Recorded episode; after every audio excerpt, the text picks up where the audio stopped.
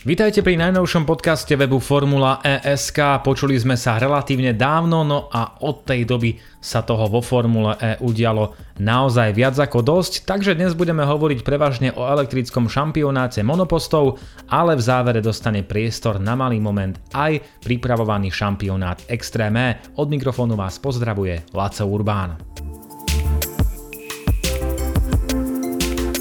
Medzinárodná automobilová federácia len pred niekoľkými dňami predstavila mená tímov pre novú sezónu Formuly E. V abecednom poradí to budú Audi Sport Abt Scheffler, BMW i Andretti Motorsport, Dragon Penske Autosport známejší aj ako Dragon Racing, šampióni z DS Tečítach, Envision Virgin Racing, ďalej Jaguar Racing, Mahindra Racing, Mercedes-Benz EQ Formula E Team, NIO 333, Nissan Adams, Rocket Venturi Racing, no a napokon Tag Heuer Porsche Formula E Team.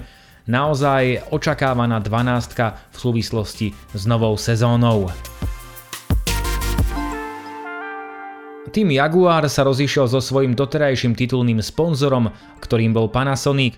Spoločnosť bola s Jaguarom od jeho príchodu do série v roku 2016, no a hovorca spoločnosti označil ukončenie spolupráce za prirodzené. Len pred týždňom v útorok stajňa potvrdila nového odzemného partnera, ktorým sa stala spoločnosť Driva, tá bude dodávať pretekárske kombinézy pilotom i celému týmu, no a bude sa starať aj o kreovanie fanúšikovských produktov.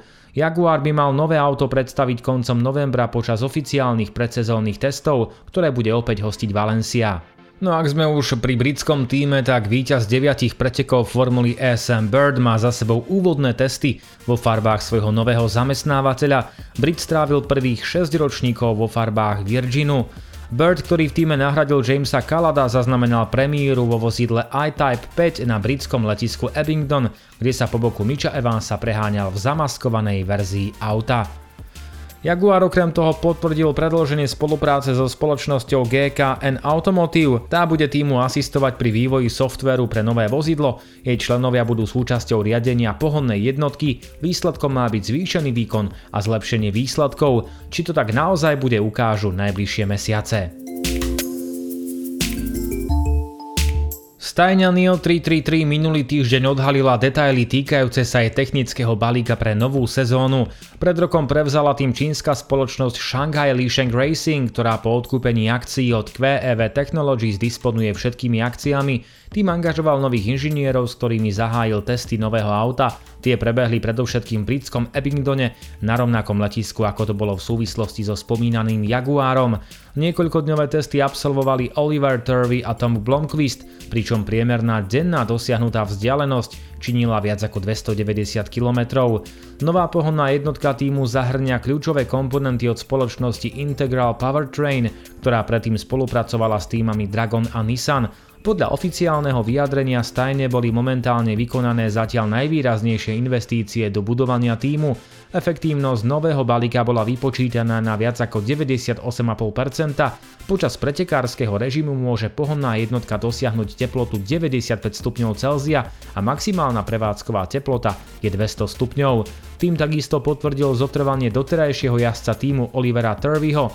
Meno jeho tímového kolegu zatiaľ nepoznáme. Medzi najväčších favoritov patria Daniel Abt a Machin Hua.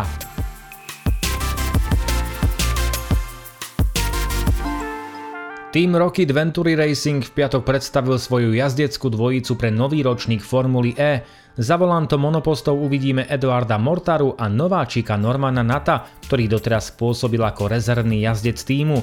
O možnom príchode 28-ročného Francúza sa v zákulisí hovorilo niekoľko dní a týždňov a posledné indície naznačovali jeho angažovanie. Na to absolvoval množstvo hodín v simulátore a takisto sa predviedol počas oficiálnych nováčikovských testov Maroku. V bývalej GP2 vyhral 3 podujatia a získal 8 pódií. Naposledy skončil v európskej sérii Le Mans i vo VEC na 3. mieste.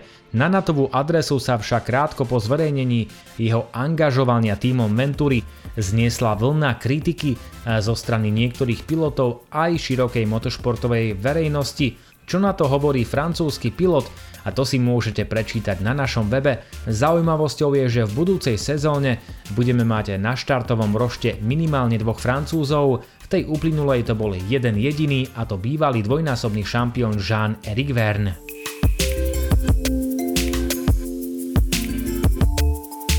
Ako ste si istotne všimli, tak uplynulé dni a v prostredí Formuly E boli predovšetkým o predstavovaní. To platí aj o týme Envision Virgin Racing, a ktorý predstavil nové lakovanie, s ktorým vstúpi do 7. sezóny. Opustilo dlhoročnej fialovej farby no a rozhodol sa pre tmavomodrú.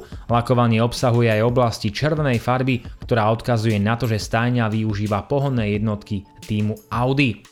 Nové lakovanie malo premiéru na britskom okruhu Goodwood Motor Circuit. Virgin tam usporiadal preteky medzi elektrickým motocyklom, Formulou E a svojim dronom.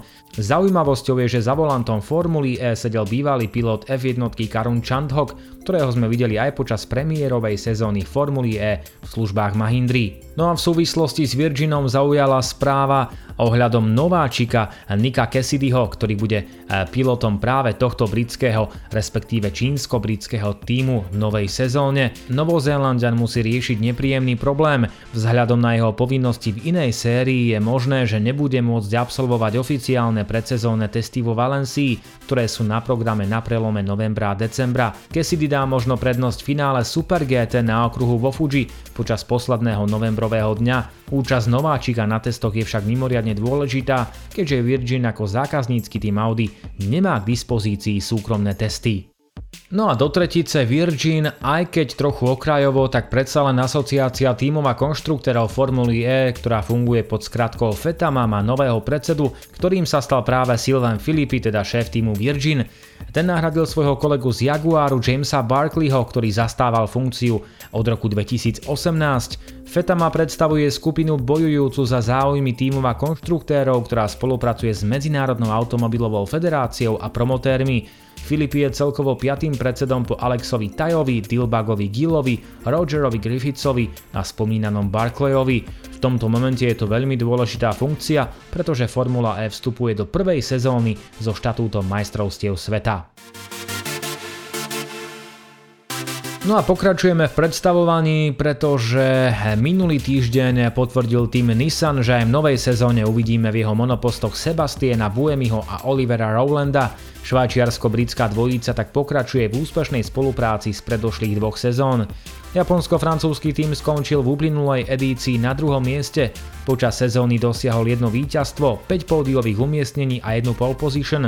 Buemimu sa darilo predovšetkým v kvalifikácii, kde sa až 6 krát dostal do Super Bowl.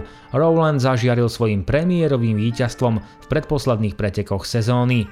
Okrem dvojice Buemi Rowland v týme pokračujú aj ďalšie mená. Mitsunori Takaboshi zostáva rezervným jazdcom, kým Jan Mardenborough bude aj naďalej oficiálnym simulátorovým jazdcom stajne. Čerstvý šampión Antonio Felix da Costa sa spoločne s týmom DS Tečítach predviedli minulý týždeň v uliciach Lisabonu. Išlo o podujatie s podporou partnerov týmu a dodávateľa motorov DS, Portugalčan sa priamo v monoposte predviedol domácim fanúšikom, okrem samotnej oslavy išlo pochopiteľne aj o propagáciu udržateľných zdrojov v motošporte. Tým DS Tečítach je prvým a zatiaľ jediným tímom, ktorý sa môže píšiť dvomi titulmi jazdcov a až tromi celkovými triumfami medzi týmami. Šampión absolvoval v aute asi 20 km po rôznych a významných lisabonských uliciach. Fotky aj video nájdete samozrejme na našom webe a čo je zaujímavé, tak spoluzakladateľ a jeden z lídrov Formuly E Alberto Longo potvrdil, že organizátori a Formuly E respektíve vedenie šampionátu a veľmi vážne zvažuje zaradenie Portugalska do budúcoročných kalendárov.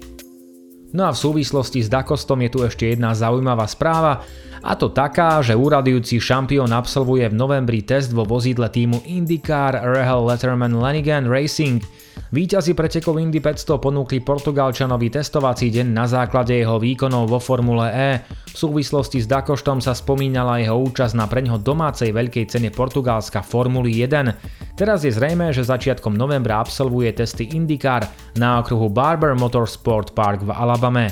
Informácie o testovacom dni Dakostu presiakli na verejnosť potom, čo sám šampión Formuly S zverejnil fotky z nastavovania sedadla v monoposte týmu Rahel Letterman Lenigan.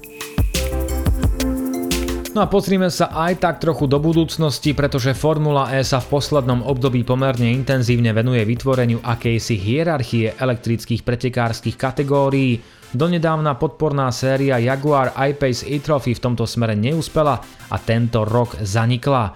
Len pred niekoľkými dňami sme informovali aj o možnosti vytvorenia novej série s aktuálnymi vozidlami druhej generácie. S vozidlami Gen 2 to však nemusí byť také jednoduché, pretože duševné právo súvisiace s konkrétnymi autami je v moci každého z konštruktérov. Za vytvorenie takejto série sa vyjadrili a predstavitelia a Mercedesu respektíve Nissanu, konkrétne Ian James a Tomaso Volpe.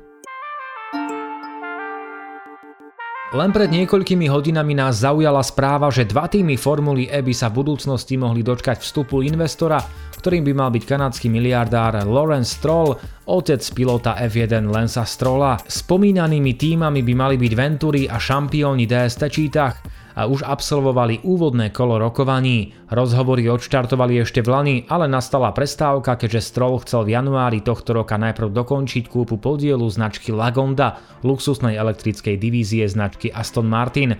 U Venturi je známe, že tento monacký tým je otvorený novému investorovi. Aj keď stajňa neposkytla oficiálne stanovisko, zákulisné reči naznačujú ochotu privítať nový finančný impuls.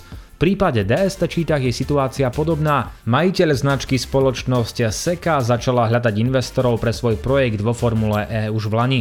Je možné, že v prípade vstupu Strola do niektorého z tímov by sme sa mohli dočkať príchodu ďalšieho konštruktéra, ktorým by mohol byť práve Aston Martin. Nová divízia Lagonda by mohla byť predstavená o 5 rokov, no a v tejto súvislosti by bola istotne zaujímavá aj účasť značky vo Formule E.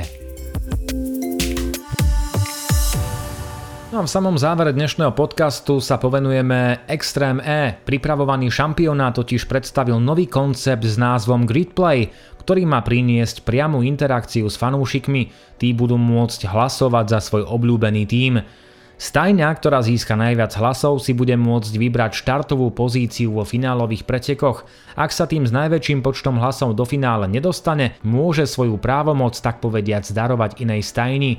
Zvyšok podoby štartového roštu určia body z predošlých pretekov. Tento systém ešte musí byť schválený Medzinárodnou automobilovou federáciou. Priame zapojenie do diania na trati nie je úplnou novinkou, pretože Formula E využíva podobný koncept od premiérovej sezóny, ktorá odštartovala ešte v roku 2014. Prostredníctvom Fanboostu hlasujú fanúšikovia za svojho obľúbeného jazdca.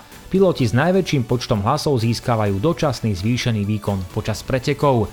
Uvidíme, ako bude fungovať Gridplay v Extreme, už teraz sa nevieme dočkať vzrušujúceho pripravovaného šampionátu Extreme E. Na dnes je to z podcastu webu Formula ESK naozaj všetko. Za pozornosť vám ďakuje Laco Urban a teším sa na vás opäť na budúce.